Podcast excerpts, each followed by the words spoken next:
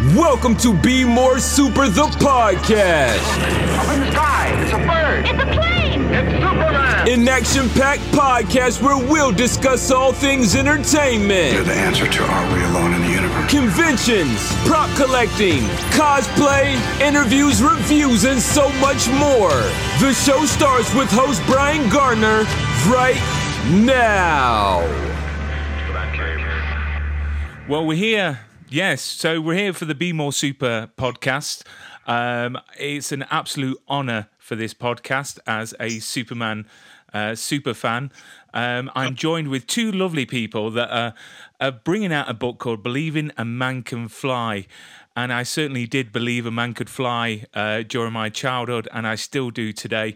We're joined by Oscar winning uh, director uh, Colin Chilvers and Aaron Lamb. Hello, guys. How you doing? Hi. Good, thanks. Good to see you. Where are you situated? Uh, I'm in Mansfield, uh, in the Midlands. Yeah. So it's very windy, very uh, rainy because we're experiencing a horrible storm at the moment. Oh Um, boy, that's right. You are. Yeah. Yeah. And you're in lovely Ontario, Ontario uh, Canada? Niagara, Niagara Falls are. We're just south of Niagara Falls in a place called Fort Erie, which is on Lake Erie. Oh, it looks absolutely beautiful from the pictures. Um, so, with this book, how did Yeah. it happen? Um, uh, you know, why now?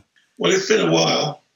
Yeah, I think we, Colin and I first met uh, going on 10 years ago. And uh, uh, just like you, Brian, I'm, I'm a super fan.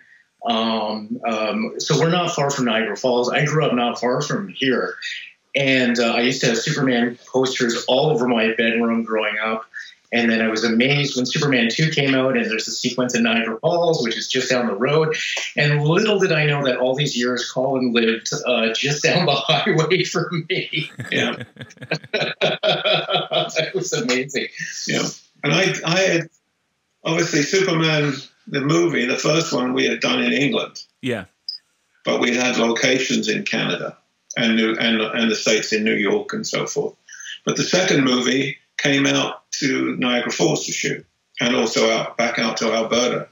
So I had not come out on the first movie because I had all the flying rigs to get prepared for when they got back. So I stayed back in England for the first one, and the second one I was determined to get out and see some of the world myself. So I came over to Niagara Falls for the three week shoot that we had with Chris saving the kid going over the falls, and then Lois gets into the uh, the whirlpool, no, not the whirlpool, into the rapids. And while I was out on that location for three weeks, I met a young lady that eventually became my wife. my Oh.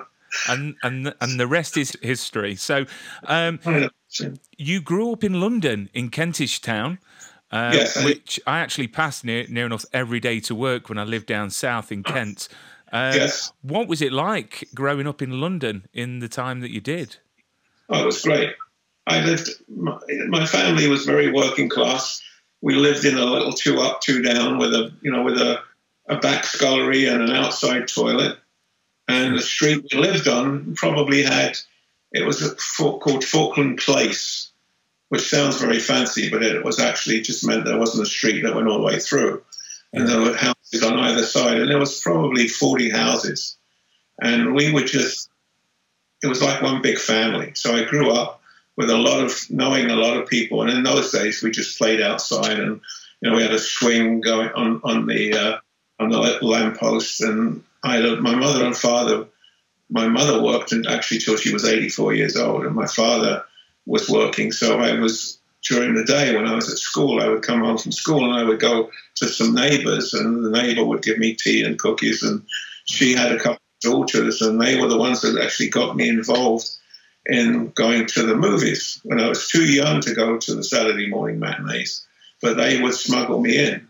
Yeah. So I in and I saw, you know, we had Flash Gordon, Superman, and all the all the serial things, and that's how I really got interested. But it was a great upbringing because it was like one big family. We had lots of family that lived around, and we would go visit them from time to time. It was a, it was a, great upbringing, a good family life. My, I had a sister that was actually 13 years older than I was, Yeah. who still lives in England. She lives in Beaconsfield. Right. Uh, she was more my mother really than my mother sometimes because she would be the one that would chase me up the stairs if I did anything wrong. a good, good life. I had a good life, I must say. I bet it's quite bizarre that um, as a young child you was going to the cinema and sneaking in and watching the Adventures of Superman, and later on you're a massive part of of what we know now as as you know one of the best. Well, it is the best superhero movie of all time.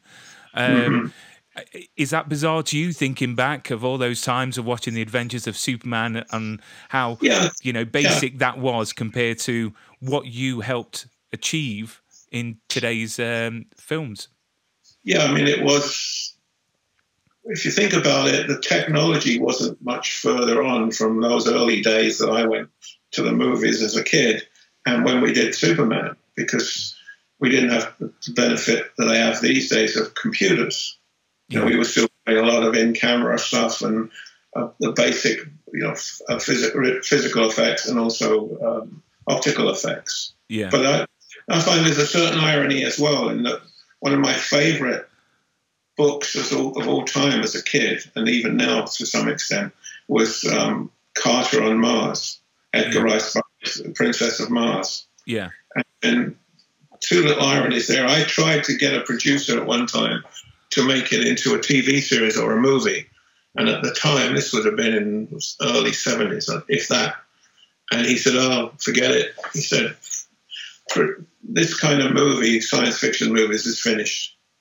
So wow, I wow, how But- wrong, how wrong they was. think he, he was a producer of something like The Saint, one of those big time, you know, big series. So he knew what he was talking about, he thought. But then the irony of it was 25 years after I did Superman, my nephew Neil did the effects on Superman Returns. I know, yeah. And my other nephew, my other nephew Chris, did the effects on on John on Carter, on John Carter. yeah, So, uh, you know, it kind of it went tw- it jumped twice from me as a kid to me growing up to meet four, four of my nephews and a niece now working in the business in you, England. you've obviously got amazing genes. That's what it must be. Uh, either that or you must be a great, a great role model. Because I know that your nephew actually uh, worked with you a bit on Superman. Uh, you took him on under your wing. Yeah, Um, four with- of them, four of them, I did. all four of them. Wow. All four, all four of them worked at one time or another for me on one or other of the movies that I did. That must make you really proud to see see them and the achievements that they've Oh, you know God, yeah. they've Yeah. they've had now. But talking about the book, Aaron, how easy was it to write with Colin? Was he easy to write with? Was he very forthcoming with the stories, or did you have to really get it out of him? Well, I would say Colin is a natural storyteller, um, and it, it really was a pleasure to do. We we collected uh, interviews, I think, over the course of a. It was a good four or five years, Yeah, and um, and it, it was it, it was more fun than anything. Um, uh, for example. Uh, uh, there were some films that uh, Colin hadn't seen for a long time, or even uh, uh, some films I hadn't seen uh, at all. Uh, I hadn't seen uh, Sinbad and the Eye of the Tiger, which uh, Colin worked on. So, uh, so uh, we spent uh, uh, time at, at Colin's place watching movies and uh, and getting caught up. And, and one of my childhood favorites was Saturn Three, which uh, Colin worked on, and Colin hadn't seen it since uh, it had originally been released in 1981, I believe yeah, and um, so it was it was really informal. Basically, over the course of uh, of a few years, we just sort of chatted. And um, but I do remember the first time I, I had contacted Colin, and I was so nervous uh, when I had discovered that uh, that uh, Colin lived uh, in the area, and and I gave him a phone call and uh, asked him uh, if he would like to go for a coffee, and. Uh, and would he mind just sharing some of his stories about the making of Superman? And he said, "Why don't you just come on over? Come to my place." And Wow. uh, before you knew it, he said, "Oh, uh, here, here's my Academy Award. Would you like to hold it?" And I'm was like, "Yes, please." I bet, I bet. What what what did that feel like as a Superman fan to actually have that Oscar in your hands? It, it's amazing. Um, it, it is, they, you know, it is true what they say. It is extremely heavy. Yeah. And um, there's so much history in that. And uh, Colin is a part of, of the the team, and, and actually Colin and I were talking about this uh, just prior to your call. That it's unfortunate that uh, so many of the members of his uh, uh, effects team, so many of his effects colleagues, unfortunately, are no longer with No, us. Of course, it's very sad. Uh, yeah, yeah. So Yeah, Derek Meddings was a big loss, and so was Les Bowie. Yeah, And I worked, I'd worked with Derek, Les Bowie. I'd worked for Les Bowie for many years before I went freelance, as it were. And also, I my, one of my, I think it was my third ever job in effects was working for Derek Meddings um, on uh, Thunderbirds. Thunderbirds, Are Go, which was a lot of fun as well. It was bizarre, but yeah, well, actually, it was interesting working with uh, with this guy because we would by by watching a movie, it helped to kind of push my memory back to that particular time in my life, and I could fill in some of the gaps, which was good. Except he's a nutcase as far as some of the movies that he likes. This, this nut, he, he took his wife to Alberta to go to all the locations where we had shot Superman to have his photograph taken. I, I, I Poor woman. I tracked down the original Kent farm uh, in Alberta, which is in the Amazing. middle of a dirt road uh, where everyone in the community is sworn to secrecy, and I am as well. They, some, I, I had a, a very nice local woman who told me how to find it as long as I swore to secrecy, and it looks exactly the same as it did. I think I, I think every super fan has got a very understanding super wife. Um, Yeah. My my my wife is very understanding with my obsession with Superman, um, especially when I buy autographs, uh, especially Christopher Reeve autographs, um, and I've even got a crystal from the original movie. Uh, that's that's that's boxed, and I got from Elstree back in, I think it was 1998, 99, uh, and I've got it all boxed and framed, and it's my baby. Um, Oh. I will ne- Oh. I will never sell it, uh, even though I've had lots of offers, but I will never never sell it. Um, Oh. But I'm that I'm that much of a super fan. I've got two little girls, uh, one six and one two, and they're called Lois and Kara. Uh, so yeah, I, So- think, I think he had to fight his wife because his daughter is not named well, after Superman. I, I we came we came close to to Lana Lamb. right. Uh, so close. My daughter's name is Laura. At least it still has the alliteration. Yeah, but uh, Well, we did think Lana, but then my surname's Garner, so it'd be Lana Garner. And I thought, no, Lois is perfect. Um, and and it, it was a pity because with Margot Kidder passing, um, she was appear, uh, she was uh, scheduled to appear at a convention uh, here in the UK, and I wanted to take her along and in, in, introduce her. So she never had the chance to actually meet the woman that she was named after, which was a bit heart, heartbreaking. I've met Margot a couple of times, and she was an astonishing woman, um, and such a loss. Um, Yeah. Like we've lost so so many, including Chris, Christopher Reeve, that was very inspirational in his autobiographies, uh, which I'm sure your autobiography, your memoir, would be as inspirational uh, because I've read uh, a bit of it already. Um, You've shown such determination, Colin, in your early years to get to where you wanted to get to in the film industry. At what Yeah. at what point did you stop and think, you know what, I've done it, I've made it, I don't think I ever did, to be honest. right? I mean, I, it, those, you know what it's like when you're trying to do it, you don't really think about the, the I mean, you can, look like, you can see the end, but you don't really know what the end's going to be. And I just had to keep working towards what I wanted to do. And I, and I, I think I mentioned in the book with my brother-in-law trying to persuade my parents not to let me go to art school Yeah, um, because he said I would be wasting my time and you know I'd never earn it, never make anything of it. I should get a real job, yeah, and that's that's the brother-in-law that's four kid, four five kids now work in the movie business. So I think I proved him wrong. But I think I always, I guess, with my upbringing, I always felt like I had to work to get the next job.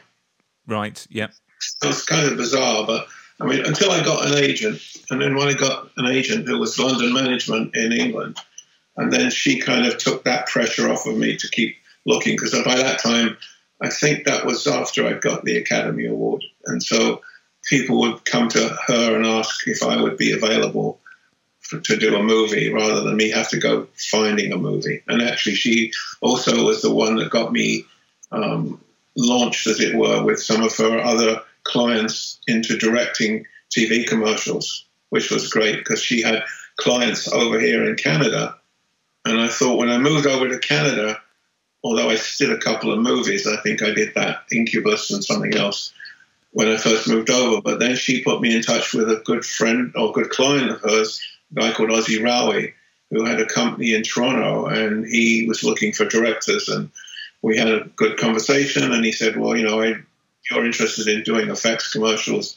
I'm not really interested in that." And so he took me on as a director, and then that's the same kind of thing happened to a, another client of hers in Los Angeles. So I was able to get work through through her. I, I then felt more like I kind of didn't have to worry too much. Talking about Oscars, as you mentioned earlier on, it's it's yeah. it's quite um, convenient that today is obviously Oscar night. It's it the ninety second Oscars tonight and the fifty first. Uh, in, in 1979, the year that I was born, um, wow. yeah, you won the Oscar. Um, but there was no other nominees for your category. Um, no. Was that because they just knew how good Superman was? That's the, that was. I don't know if it's still the same, but at that point in time, we all went. I forget. I think even the second Star Wars was up that year. I forget how many what the movies were that were up for nomination that year. But we went to the Bake Off, which is in January in Los Angeles, all of us. Yeah. And we had got a reel that had been prepared, a show reel that had been prepared by uh, the the editor, and um, you know, you show the show reel, they ask you questions, and after that, they ask everybody to stand, go outside the outside of you know into the lobby where they commiserate with each other, and I think it was. Um, oh, what was the name of the guy that came and told? Oh, uh, Richard Edlund. Richard Edlund came out and said, you know, we have three options. We have an option of no movie is good enough. We can nominate five that go before the full Academy, or we can say this year the most outstanding movie is this movie, which he said happens this year to a you. So we knew at that point that that was one of their options which they'd exercised to give us the Academy Award, which was amazing because we didn't know when we went up for the British Academy Award. And what did it feel it feel like when you went up and got your award from Steve Martin of all people? it's one of those kind of it's almost like an out of body experience. You don't really realize what's happening to you. Yeah. You know, you, you get the award and you know you're standing in front. You don't can't see anything out there really because the lights are all on you. And we've done a rehearsal the day before, so we knew what we had to do. So that's also helpful when you know what you have to do. And then you go, you know, you do the green room and the press room and all the other rooms. And the worst thing for me was we went back to sit down in our seats, and there was people sitting in our seats, and I was really pissed at that that somebody had stolen our seats while we were up. Right. And then they don't worry, don't worry about it. We have to have crowd fillers, so that it doesn't. If the cameras pan along the theatre, it of doesn't course. look like it's empty. so that that made me feel a little better. And then the ball, the, the you know, the, the, president's ball afterwards was incredible. Is that is, is, is, is, that how you celebrate afterwards? Then, yeah, uh, you have like the after, the after party, yeah. Yeah, we had all the you know, huge round table and five Academy Awards on it with. Uh, other, you know, Donna and other people sitting around there. It was amazing. It was incredible. Uh-huh. Yeah. So going on to Superman, it'd be rude not to mention uh, Superman, especially for Aaron as well. He's a super fan. Uh, for yeah. me, I don't know about you, Aaron, but my my two scenes from Superman that really, really made it magical for me was the first time we see Christopher Reeve in the Fortress Fortress of Solitude actually take flight and then yeah. the other scene is when he catches Margot Kidder for the first time. If you got me, who's who's who's got me? How were, were they achieved? Because you know, I watched it again on the 4K, uh, you know, DVD that I've got, and I was trying to look closely at like the possibilities of miniatures, um, you know, and other things. How was those scenes achieved? Well, the initial the scene that you mentioned first of all, when Chris flies off on you know at camera from uh, in the Fortress of Solitude. That was on an overhead wire rig that we had. We had all these rails that we could set up above in the stage roof. Yeah. And and, and he was hanging on wires and you know as I was saying to Aaron, I spoke not spoke. I was communicating last night with Bob Harmon, who was the guy that did the wire flying for me. He was the wire man that worked with Chris so closely to get all of those perfect takeoffs and landings. That, you know, it wasn't Chris doing it on his own. He had to have perfect sync with Yeah. the guy that was pulling him up and down. So that was Bob Harmon that did that kind of thing, which was amazing. And we had this like big, um, what would you call it? Like a winch, so that we would winch Chris along the rail and ways which I'd learned from uh, a guy called Glenn Robinson that I worked for on the Battle of Britain when we towed aircraft around, how to go around a corner with when, with all these railings up the top. So you know we we kind of sorted all that out, but that that was really that made our hearts pound when we saw that for the first time, which was when Richard Richard had got it in to show us from uh, when I made a sort of five minute show reel when we got we're about nine months into the movie and showed that, and it was like wow. I mean, we were that's where you felt like you were working on something special Yeah. because Christopher Christopher was Superman. Was, you know, he, when he was on when he was on the wires, he, he it was like he could fly. He felt that he could fly, and even when we were doing a lot of the flying scenes against the front screen, front projection screen, where we had him on this hydraulic rig where we could maneuver him, he would. He was a pilot, so he knew he knew how he should react as an aircraft. And you know, we had this huge rig that we could move the camera up and down and from side to side and zoom in and out to make, which just gave the impression that he was moving because the background plate, which was what you know what was he was flying in, that was not moving. As the camera moved, that wouldn't move. He would move because the whole background plate was moving with, in sync with the camera. So it just looked like he was moving from side to side or up and down. So that was great. And then the, the, you know, the helicopter sequence was three different sets. We had a 60 foot set, one that was about 11, 12 feet off the ground, and then a miniature set as well. And we also them against, for I think when Chris caught Lois, that was against front screen projection. Right, Yeah. yeah, because I know Vic Armstrong uh, was was part partly involved as well, which Yeah. was a stunt double. Uh, Yeah. Because I've seen pictures of uh, Vic and Wendy, his wife, um, Yeah. in it, and just fantastic scenes. And again, you know, going back to uh, films around that time compared to films now, I, I don't know about you, but it's like Superman and the original Star Wars just seem so much more believable because the practical effects. Um, you know, even in Superman two, when they were lift, lift, lifting up the uh, buses and throwing things and and the flying, it just seems hell of a lot more believable than too much CGI now. I mean, what's your view on how you know the industry's changed from practical effects to to, to Well- overused CGI? I mean, I, I keep coming back to the fact that you know having having the ability to use CGI means you can do anything. Yeah, It doesn't mean to say you should do everything. I mean, the best example of CGI I think I've ever seen is Lord of the Rings. yeah, you know, that, that's because they used it to exactly tell the story.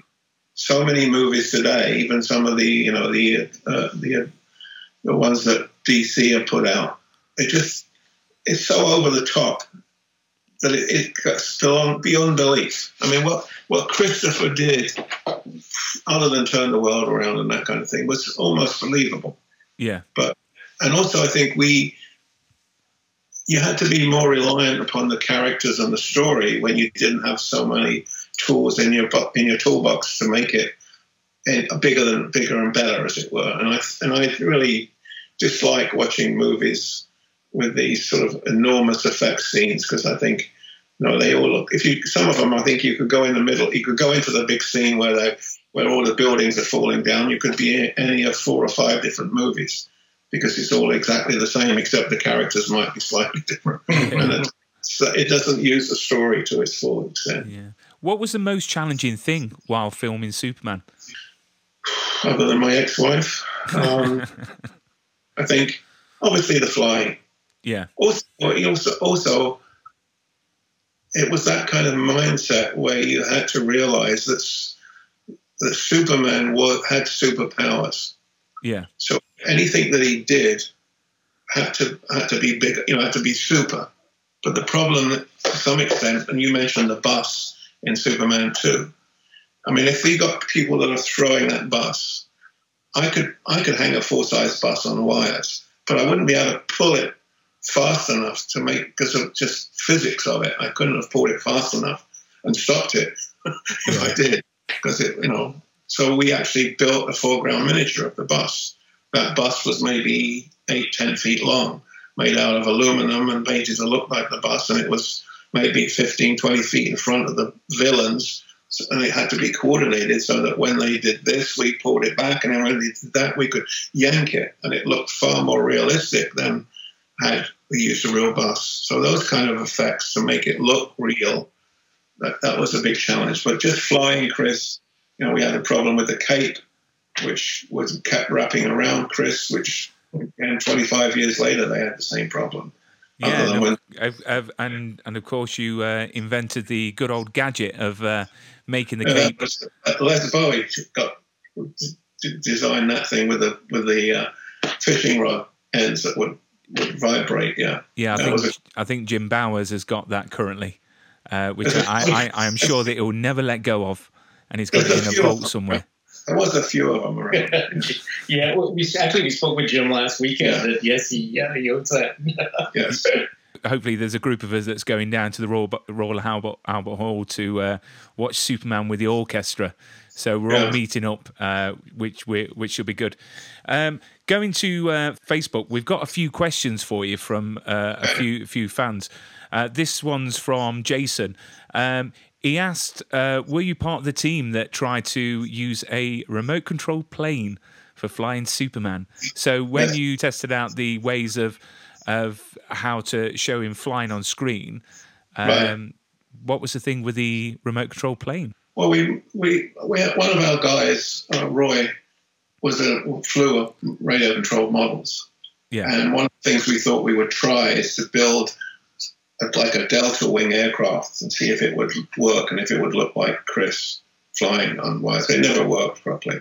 We actually had a. I think there's a picture of me in the book of holding a little little Superman that Yeah. we used wires for a couple of shots because that, that wasn't that didn't have to fly. That was flown on wires, but it was it wasn't. When when I was in Italy for four months at the beginning of Superman, where we tried having um, mannequins of, of Chris. Well, I wasn't Chris at the time; it was just a mannequin, and we would shove a a, a, a um, shove it on uh, the rear end. We had a pipe that would go over a, an air cannon, and we would blast, blast it off. I mean, it, it that didn't work either. So, we were just trying different things to see. Almost by trying as many things as we could, we would get down to what we needed to use. And one of the, I mean, one of the biggest assets we had, other than the fact that we had all the wire rigs that we developed, brand new stuff that we developed, was the, having the front screen projection where we could actually put Chris on a plate and, and actually see it happening, and he could see it happening as well. That was, I think, that was one of the biggest innovations we had. and then we've got another uh, question from Daniel Sanchez. If you had to do it again today with Reeve, what would you do differently? With Chris, Yeah, well, I guess it would make it a bit easier for him if we didn't have to put him on the rigs that we had to put him on. But he was um, he was just an amazing actor where he could turn himself from Clark Kent to Superman. And I, I I think in the book I mentioned the fact that when we did the first shot with him at Niagara Falls, he had that was six months after we finished the previous movie. yeah, And he flew in the night before, literally flew in on an aeroplane to Toronto. And he came down to Niagara Falls and he actually took myself and my crew out for dinner at Mamma Mia's. hmm And the following day, we, we, we had, we're flying him. He was taking off to go over the falls to pick up the boy, to rescue the boy. We set it all up. We had the, the crane there and you know the wires, and we flew a, the stunt guy to make sure the rig was all working and everything else. And then Chris, we were ready to do the shoot, and Chris came out and had a, a bathrobe on with his outfit underneath. There's got to be 300 people watching from the side. And um, so we, we hooked him up to the wires, which while, while he still had the, the, his bathrobe on. And I said to him, you know, you want to give it a try? And he said, no, let's just go for it. So he took off the thing, rolled the camera, he took off, just like he always did, you know, perfect timing for the bounce up and the air. And all the hairs on the back of my neck went up because it was just like, Wow. the, even where we were standing, as he took off, the wires disappeared. I mean, just like in your mind, he he was. He thought he was. He thought he was Superman. It was amazing, amazing guy. I just want to say too, uh, I discovered the Niagara Falls Public Library actually had uh, they had a photograph in their archives of the exact moment Christopher Reeve was taking the robe off, Oh, really? Really? and and that it is in the book. So you'll see he's oh, amazing. it's sort of it's literally him taking the robe off and, and I, I was going through the archives and I just couldn't believe it. I said, I, you know, that, that was the exact moment that Colin described. So it, it, there, it was captured. Uh, uh, I'm sort of assuming it was either by a bystander or maybe someone from the local press. Yeah, uh, yeah. But yeah, it's in the book. Amazing. Yeah. I've, I've, I've, I've got to say as well that if anyone wants to see any other pictures, uh, Cape Wonder t- has got an amazing collection, and I know they helped you out with the book with providing a few photos as well. Um, Yeah. But with the uh, Superman film, um, Richard Donner, um, am- amazing director. He's directed countless things. What what, Yeah. what was he like to work with? Because um, I gather you had quite a good relationship with him. Oh yeah, yeah.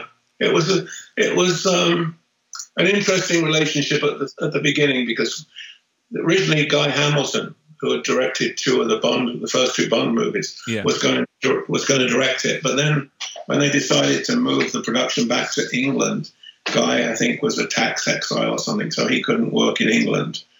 And so Richard Donner had just been very successful with The Omen Yeah. and uh, the Salkinds decided he should be the one to do the movie, and he was coming over to do the movie. And I remember Bob Simmons, the um, associate producer, or at that time the production manager, came to see me, and he said, "Well, you know that uh, Richard had worked with this other effects guy before on the other movie. He did The Omen, a guy called John Richardson."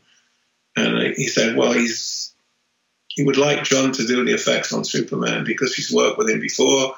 And you know he'd still like you to work on the movie but i said well you know i said I, I, I know john very well and i said he's not somebody that i necessarily would be able to work with. So i said i, I really understand and can uh, and i'm you know richard wants who he wants and that's fine by me.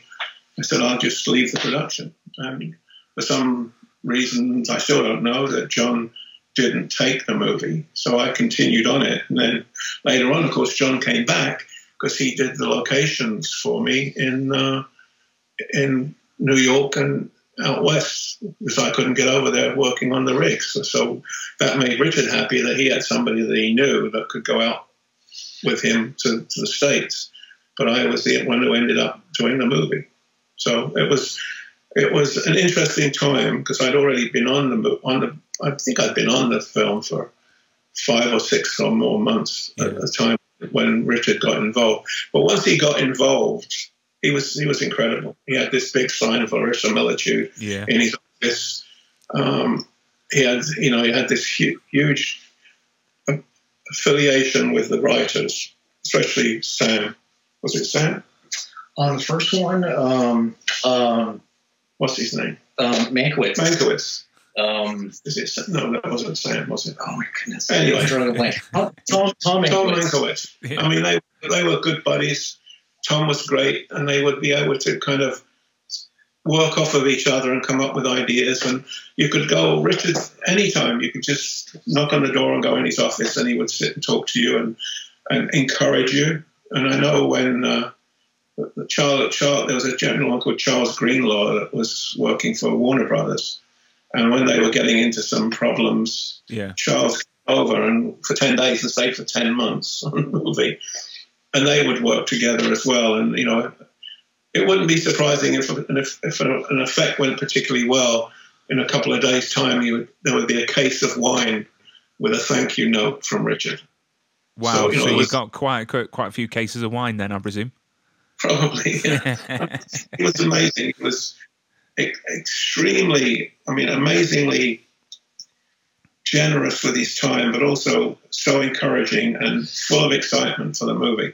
And of course, he'd grown up with this character, so he knew more about Superman than, than certainly than Guy Hamilton would have, who was an English, you know, gentleman. Yeah. So it was, it was great to have to work with somebody like him, and the crew that he had around him. Um, just you know, from the editor, everyone was so engaged in it. It was amazing film to work on.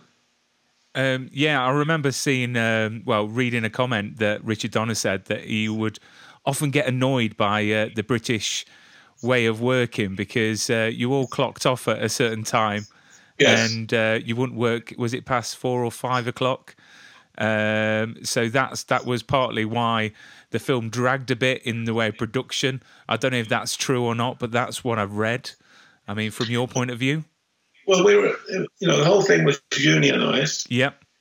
And I think in those in those days we would only be allowed to work eight-hour days, and we had to have a 15-minute tea break in the morning when the, the, the trolley would come around with bacon sandwiches and tea. Nice. And then a 15 minute in the afternoon where they would have scones and tea and an hour for lunch. And then if they wanted to work overtime, they would have to talk to the union and get their permission to, to work overtime, which I think was very civilized of the union. Yeah. I, I, mean, nowadays, it was not unusual to work 14 hours a day. Yeah. And that's because I don't know about in England now, but over here, they only allow you to, you have to have 10 hours off the clock. Yeah. Otherwise, they work you 24 hours a day. I mean, out of all the cast that was in there, obviously Christopher Reeve and Margot Kidder, uh, which mm. cast member really stood out that really impressed you? Like work ethic, um, you know, getting on with the job. Uh, they were all like that. I mean, uh, I got I had a good relationship with the the guy that played Jimmy Olsen. Oh, Mark. Yeah, Mark. Yeah. And I worked with him after that on commercials that I directed. Um, yeah, I mean, everyone was professional. I mean, they got if you've got somebody that's so talented and such a big person like Richard Donner, yeah. you did he did, he did what you told him. Whether the only person I think he was a little bit wary of at first was um, uh, Jor-El Brando. Brando. and unfortunately, when when Marlon Brando turned up, he had the most awful cold. I mean, he had a bad, bad cold. And so he, even the 10 days or more that he worked with us, he had a rotten cold. But even he was, you know, very kind to everybody. I think I mentioned in the book he, he bought all of his crew, the guy, not his crew, but the people that did his hair and makeup, I mean, a gold Dunhill lighter at the end of, the, of his wow. stay on. He was amazing. I mean, they were all they were all great. I mean, because yeah. Uh, even the the super villains because we had a lot of, to do with them because we were flying them around a lot. I mean, they understood what we were trying to do our job. We were trying to make them look good, and the more we could make them look good, the more they liked it. So it was to their benefit, not to piss us off, as it were. was there was there a weight allowance for the uh, wires? Because uh, Jack's quite a large guy, isn't he? Who played Non. uh, was that a worry at all? Because you was using was it piano wire? Piano wire, yeah, yeah. No, we could get different thicknesses of piano wire. Right. But luckily, they didn't have to go up too high in the air. Nowadays, they use quarter inch cable and they can just get rid of it with a computer, but that wasn't how. Yeah, because um, I was listening to Paul Weston, who was a uh, stunt double as well, and he yeah. was uh, laughing at the same time, commenting about uh, a certain, certain device that vibrated uh, yeah. the wires to make them disappear. And yeah. um, yeah, he was laughing at the same time, so I'm sure it wasn't all a bad thing for him. Uh, he no, said no. it was quite embarrassing at times. well, it could be, yeah. Uh, I mean, we didn't we didn't have any breakages of wires, I must say. I mean, Bob Harmon was amazing at doing wire work. Yeah, so, I mean, it was always good to have him there. Let's say his his rapport with Chris was incredible. I mean, it was almost like they had the same brain when he when he took off or landed you had to be perfectly on for Chris to land. Otherwise, it would look like he'd gone down too low or come, or not. His feet would be off the ground. So Yeah. that was it was perfect. He was a great guy. It definitely was. It was amazing. Um, in Superman 3, um, I don't know how much involvement you had, but there was a scene that gave me nightmares. Um, Aaron might guess which scene this was. It involved Vera and a supercomputer and Yeah. her turning into, yeah, the evil computer woman. Um, it scared the living daylights out of me because, believe it or not, uh, that was the first movie I actually saw was Superman three, and Oh, um, because obviously my age, it, you know, it came out. I think it was eighty three. It came out. And um, yeah, it was one of the first Superman mo- movies, but it gave me nightmares. Was you involved in that scene? Are you to I blame? think That was more, that was more optical than anything. Or was that the scene? I think he, I think uh, uh, Brian may be referring to where, where all the the uh, cybernetic components like get grafted to her face. Yeah. Yes. Didn't you do those with the wires? Probably did some of that Wires backwards. backwards. Yeah. yeah, yeah, yeah. We did actually. I know it was a big combination between everybody. You know, as, as far as Roy Field doing the optical effects and Les Bowie probably doing some painting out or something, and and me doing some pulling of bits and bobs. So yeah, And there's animation showing like the Yeah. energy going through yeah, it. yeah. That would have been Roy Field as well. Yeah. It was frightening. So going on into your career, so we've done Superman, um, Yes. and obviously you've done many other films like uh, Tommy, Rocky Horror Picture Show, K nineteen, The Widowmaker. I'm not Yeah. sure if you are aware of this, but uh, I've got a friend that actually has just come out of the Navy. Uh, he was on the submarines. Um, Oh. I'm not sure if you're aware, but they actually show K19 Widowmaker as an educational film.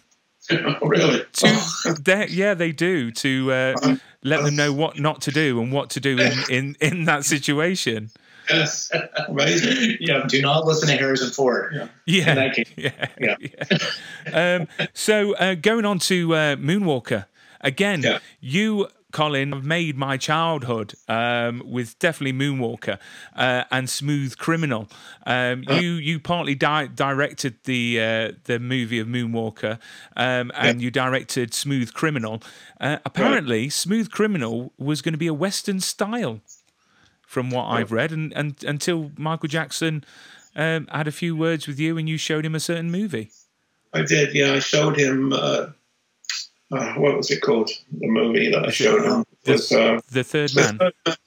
The Third Man. Yeah, and um, you know, he, he wanted.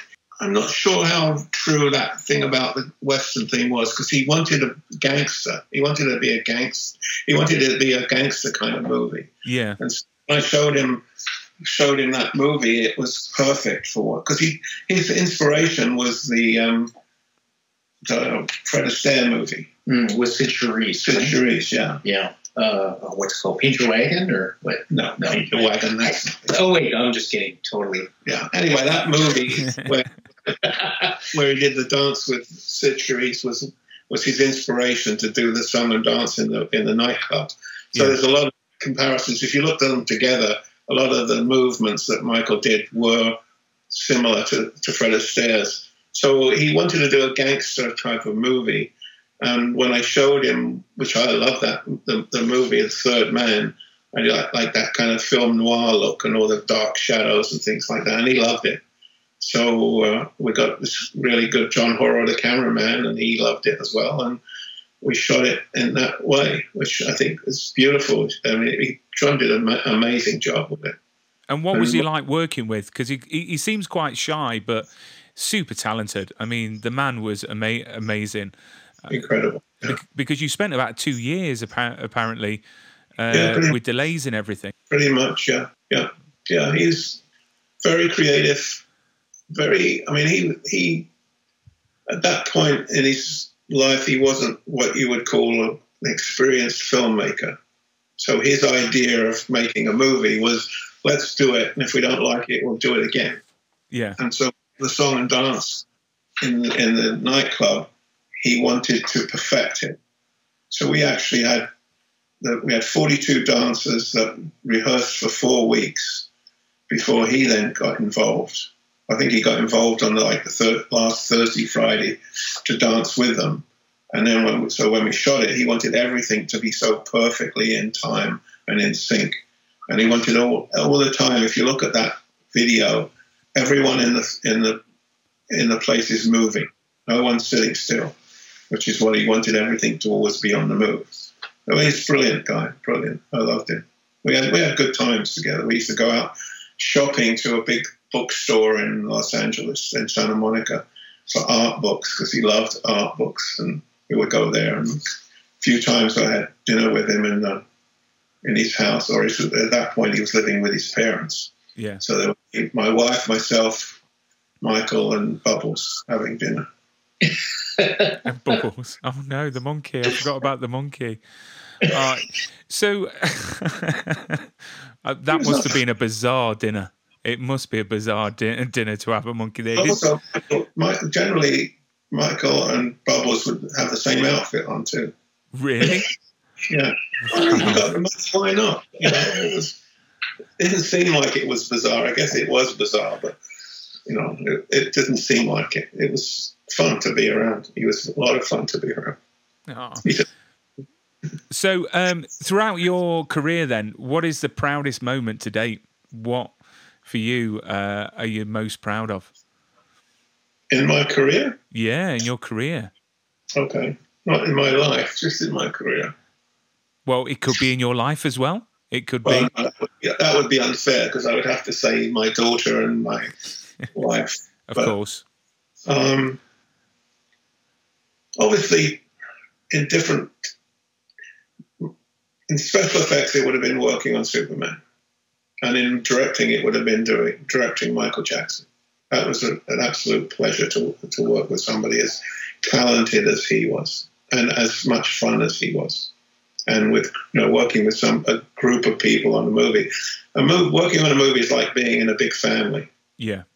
and you have to get along. I mean, you, mostly you do get along, but every you know, no one. We weren't we flying Chris. We were only as good as the wardrobe department was as putting the clothes on around his flying harness as he was, you know, as the guy that could fly him and everything else. It was just everyone had to be so closely knit together to make it really work.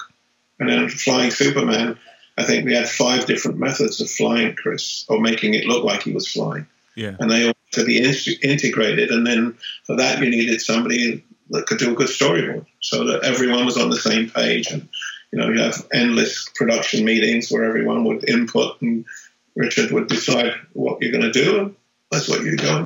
So, what's next then for Colin Chilvers? Are you a man of leisure, or are you No, you no. going to never stop working? I'm not. I don't stop working. I was talking to this lunatic here about doing. I've got an idea for a, a, a musical that I would like to work on, which is a big deal. So when he gets time from one of his books, we're going to write this musical together, mm-hmm. which is a secret. Wow. I'll tell you about it. It would be interesting to do.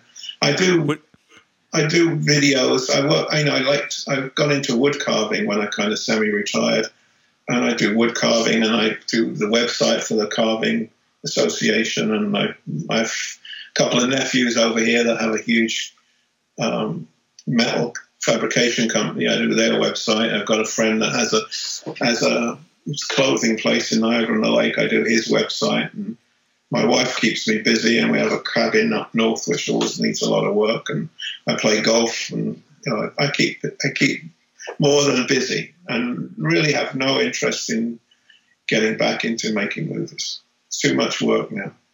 I would like I wouldn't mind like my nephew sometimes Neil he will uh, consult. I've done that a few times. Consult on a movie, and that's fun to do as long as the Yeah. people that you're consulting for listen to what you say. Did you give him any advice on working with Bryan Singer because you worked on X X Men as well, and obviously when he went to Superman Returns, which I've got to say I absolutely loved. I thought it was fantastic. Um, it got really bad reviews, uh, and I don't know why because um, it was very much in the essence of Superman, the original Sup- Su- Superman that you worked on. You know, coming from Superman two, Yeah. I thought it was quite a nice continuation of the story.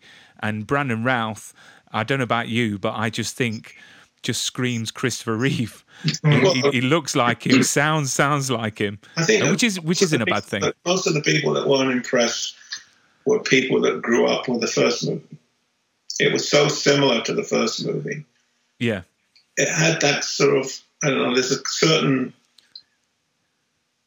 attitude that comes to movies that are directed by Bryan Singer that you either love it or you don't really care for it. And I think that's another problem that we had there. Was you know he's he's good at telling stories. I'm not sure how good he was at telling a story like Superman.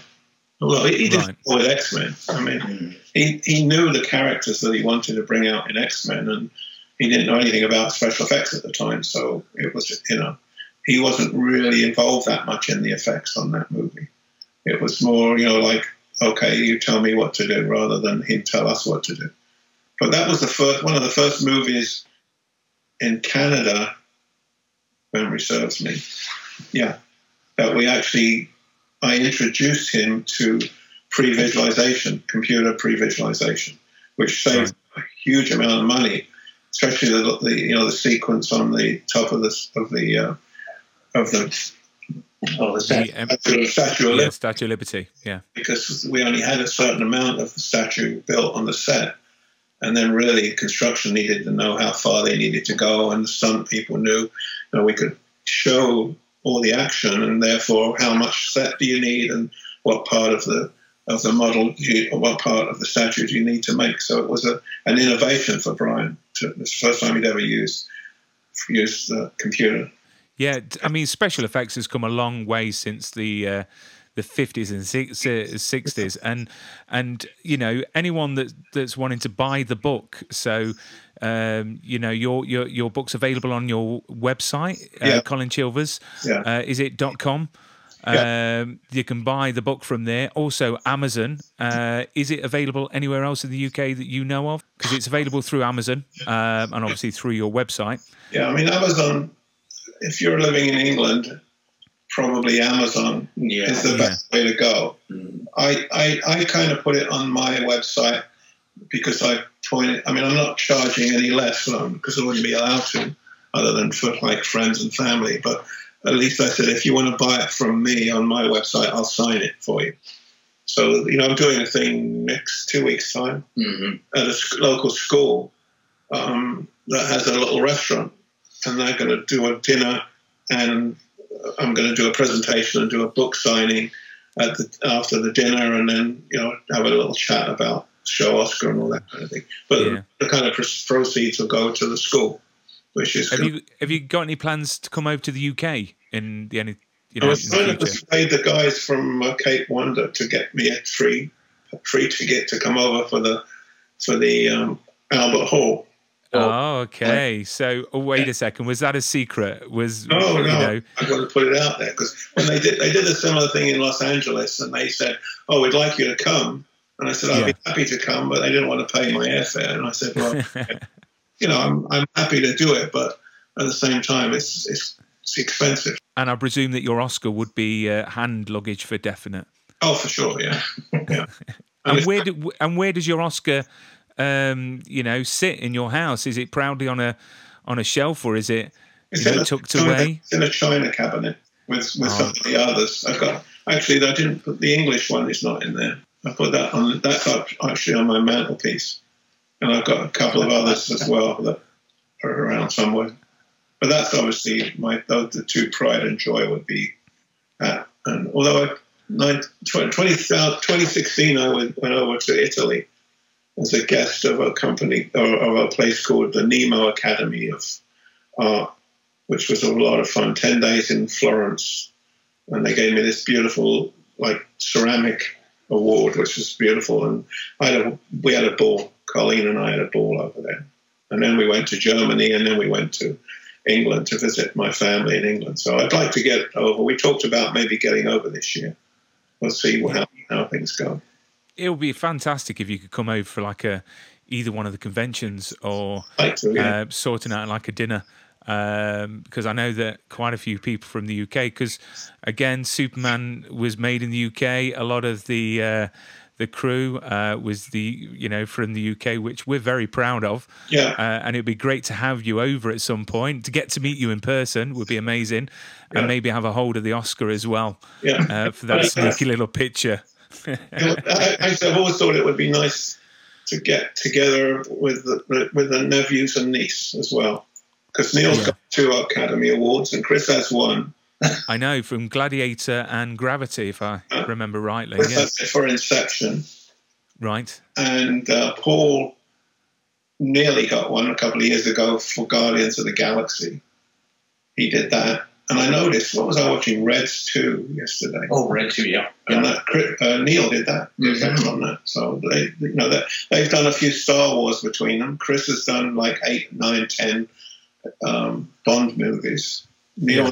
Neil did. Neil, did just finished um, the Schwarzenegger movie. Oh, uh, uh, Terminator. Terminator. Actually, yeah, I chatted with him when he uh, from the set in, in uh, Hungary. Yeah, Yeah, he was on that. Yeah. So they they've done well for themselves, all of the boys. Oh, I was just I was just about to say because my wife's uh, great auntie was in Star Wars. Oh, really? Um, she she was in the cantina scene. Oh, Her name was her name was Gilda Cohen. She was three foot and ten inches high, Oh, wow. believe it or not, and uh, she played the character of the Bat Head. yeah, yeah. Um, she shared it with uh, an actor called Rusty Goffe. Uh, there was an Oompa Loompa as well. Uh-huh. Uh, but yeah, I've been to El- Elstree Studios quite a few times. Yeah. Um, I've been fortunate enough. That's where I actually got my crystal from. Um, I bought it from a company there years ago. You But. Colin, it's been a great honour to in- interview you. Oh, Um, hopefully, I've done all right. I was a bit nervous, to be honest. And Aaron, thank you very much for the uh, the great emails. And I look forward to uh, reading the book back to front, upside down, and backwards when I receive it in the uh, the good old snail mail. Because uh, obviously it's win- windy outside, so it's probably still on its way.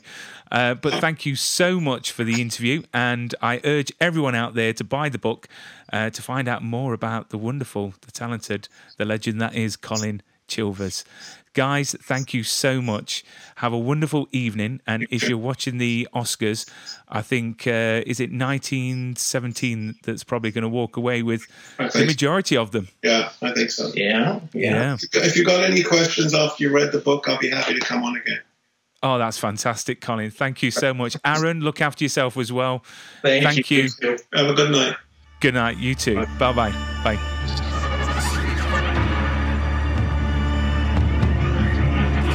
You've been listening to Be More Super the podcast. It was kind of a crazy fun experience. I love the show, guys. You're awesome. Listen, my whole family loves it, man. If you enjoyed this episode, be sure to hit the subscribe button and share with your super friends. In my world, it means hope.